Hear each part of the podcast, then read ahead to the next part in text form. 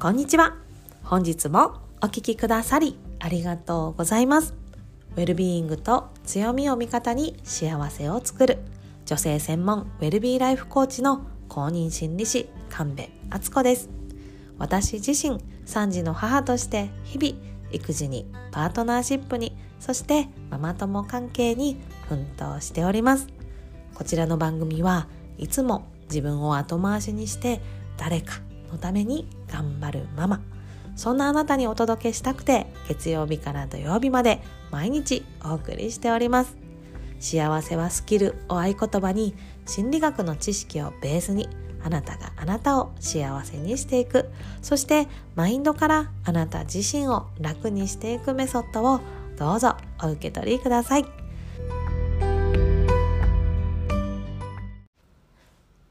本日はですね我が子にコーチングずっこけた話編 ということで答えは本人が持っているというお話をさせていただきます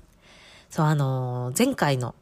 放送、前々回かな？先週の金曜日の放送でもお伝えしたんですけれども、子供たちと関わるときに、そのコーチング的視点で関わるようになったら、コミュニケーションがとても取りやすくなったんですね。で、そのステップっていうのは5つのステップに分かれておりまして、1つ目が課題の確認。で、2つ目が理想を描く。そして3つ目が強みやリソースをフィードバックする。で、4つ目が行動計画で、5つ目がアカウンタビリティ。この5ステップでございます。で、このステップを踏むことでやる気を引き出したり、望む成果が得られたりすることを日々私実感しております。が、やはりですね、相手は人間。でもちろん私も人間。うまくいくことばかりじゃないなっていうのはですね、感じることも多々あります。ただですね、うまくいかない時にはそれなりの理由があるっていうことにも気づけましたので、今日はそれらをまるっとシェアさせていただきます。でまずはですね、先日紹介した次男の網縄の話ですね。エピソード273番で、えっと先週金曜日2月9日に放送させてもらったものです。でですね、なんと次男、網縄、進んでおりました。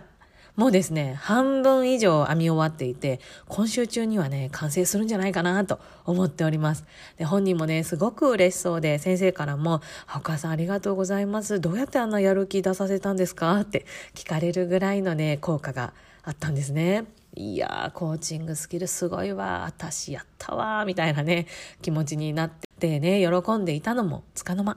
昨日はですね、笑っちゃうずっこけな結果にね、終わったやりとりがありましたので、今日はそちらをシェアさせていただきます。どっちかっていうとね、そっちの方が私らしいかななんていうのを思ってるんですけれども、ね、どんな話だったかと言いますと、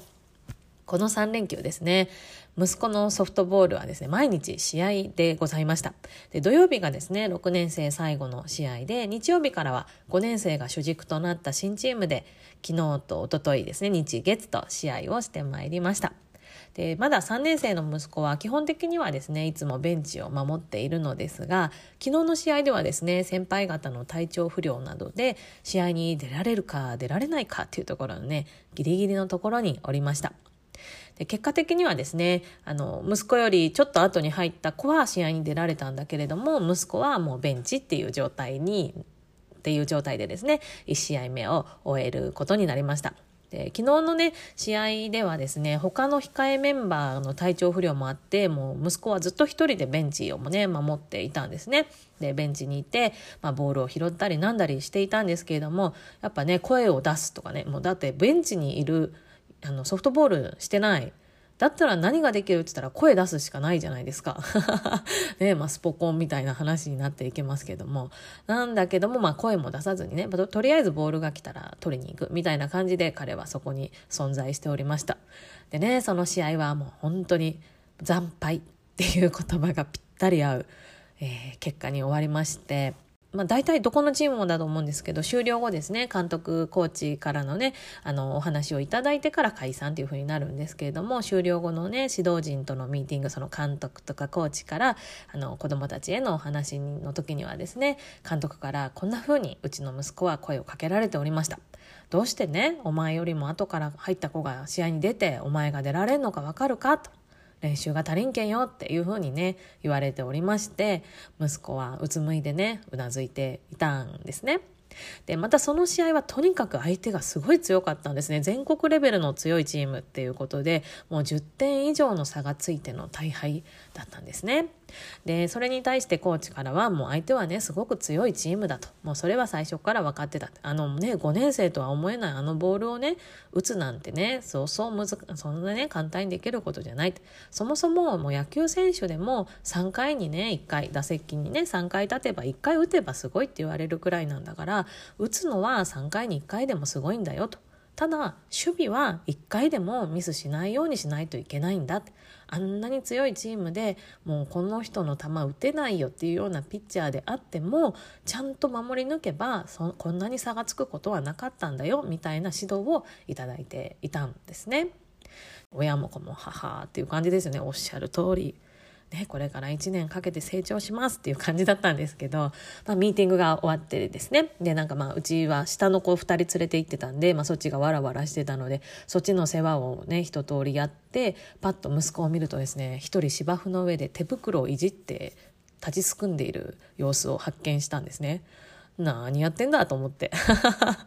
もうすかさず近づいていって「ねえねさっきの試合どうだった?」っていうふうに声をかけたんですね。そしたら「えー、負けた」っていう返答があったんですよ「いや知っとるわ」っつって「いやいやあんたはこのチームにいてどうなりたいの?」っていうふうに尋ねたところ「うまくなりたい」っていうね返事が返ってきました。でそうかそうかと。じゃあうまくなるってどういうことっていうふうに聞くともう無言なんですね。え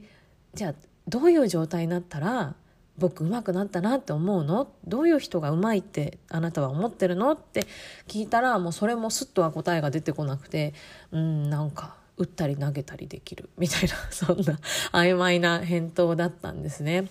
でじゃあ打ったり投げたりできるってさどういう状態かな？とか誰みたいにできたら打てたって思えるの？とかどんな風に投げれたらあちゃんと投げれたって思うの？とか言ってねいろいろ具体的な質問をしていって、まあ、どんなに姿どんな姿になりたいのかとか6年生最後のね6年生になった時の最後の試合あなたはどこにねグラウンドのどこに立って最後のね瞬間を迎えたいのってあとはそれに向けてね今日からできることって何だろうっていうような質問をしたんですね。それとまあ誰々先輩みたいになりたいとかショートを守っていたいとかまずは飛んできたボールをちゃんと取れるようになりたいとかこんな返事が返ってきたわけです。であよしよしいい感じだと私はその時点でですね思ったんですねうんうん理想の姿も見えてきたでそれに向けてね今できることも見えてきたよしあとは最後の行動設定とアカウンタビリティだと思ってじゃああなたは今からこのお母さんとの話終わった後どうするっていうふうに聞いたんですねそしたらなんとバッティング練習って言われたんですよ。え、ちょっと待てと。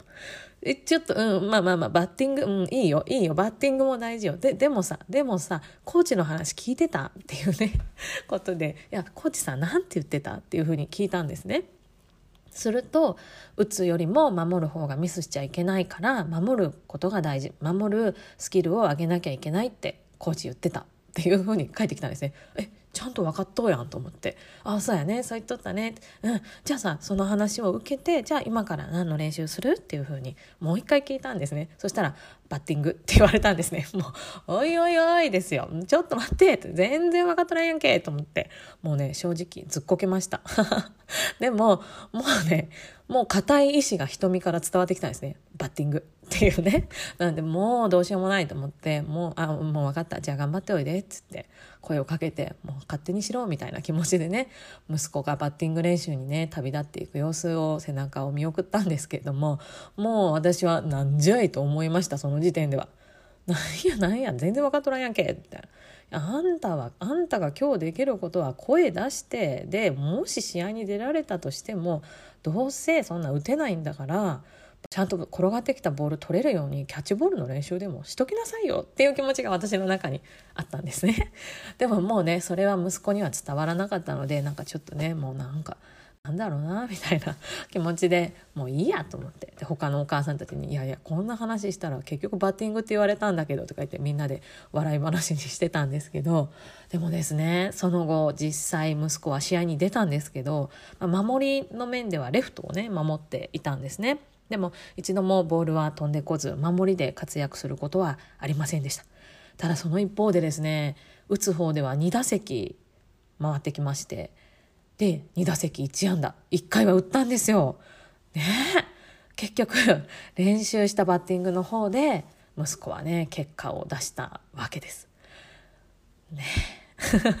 この件をね振り返って思うことは2つあるんですけど1つ目はですねやっぱ答えは本人が持っているっていうもうこのコーチングの基本中の基本は真実なんだなっていうこととあともう一つは相手を操作しようとする気持ちがあると良い話し合いというか建設的な話し合いにはならないんだっていうねこの2つに気づくことができました。そもそもですね私の関わりを振り返るともう今回の長男とのやり取りではもう私がね長男を操作しようとしていたのがもう随所に現れていたんですね。このステップ3のね強みやリソースのフィードバックっていうのもしていなかったしステップ5のねアカウンタビリティも結局しておりませんでした。結局私が息子を自分の考えに合わせてコントロールしようとしていた。自分のね思い通りに動かそうとしていたんですよね。どうせ打てないんだから守りの練習しておきなさいよとかね。ベンチ守ることしかできないんだからせめて大きな声出して応援しなさいよみたいなね。そういう気持ちが息子に伝わっていたんだと思います。でその後ですね試合が練習その息子が出た試合が終わった後に息子と話をしたんですがその時にどうしてねあの時バッティング練習しようと思ったの？っていうふうに息子に聞いたらですねいや俺がね試合に出るとしたら今日の感じだとレフトなんだよねと。でレフトはねあんまりボール飛んでこないからバッティングの方が今日は大事だと思ったんだよねっていう返答だったんですね。ははーと息子も息子なりに考えていたんだなとそして実際その通りになったわけです。ね相手が子供とはいえ経験者にしかわからないことがあるんだなというふうにね感じまして答えは本人が持っているっていうねコーチングの大原則を改めて胸に刻んだエピソードでございました。でこの他にもですね強みやリソースのフィードバックをしないまま質問し続けるとただのね説教になってしまうとか相手を追い詰めることになってしまうっていうことも感じましたしあとは自分が思ったような言葉その相手からこういう行動をするっていうのが自分と思ったものと一致していないとアカウンタビリティする気になれずにねじゃあ勝手にしたらみたいな投げやりな気持ちになっちゃうっていうことにも気が付くことができました。相手とね建設的な話し合いをしたいと思うのなら自分の意見は一旦横に置いといてまっさらな気持ちで相手の話を聞くことがまず大事なんだなということを今回とても感じております。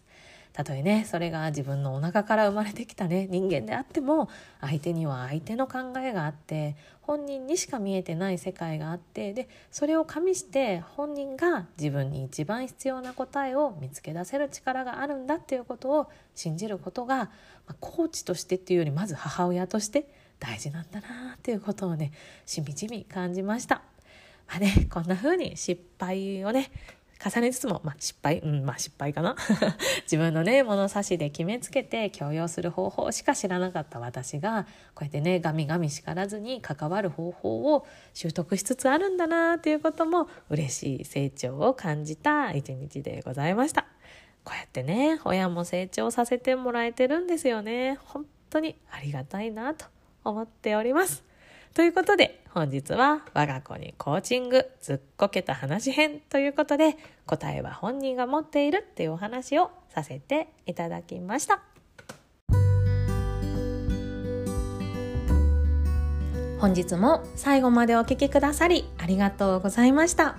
このポッドキャストがあなたの毎日の幸せを高めるお手伝いができているようであれば、フォローやレビューまたは評価の星マークをポチッと押して一人でも多くの女性にこの番組が届くようお力添えいただけたらとっても嬉しいです。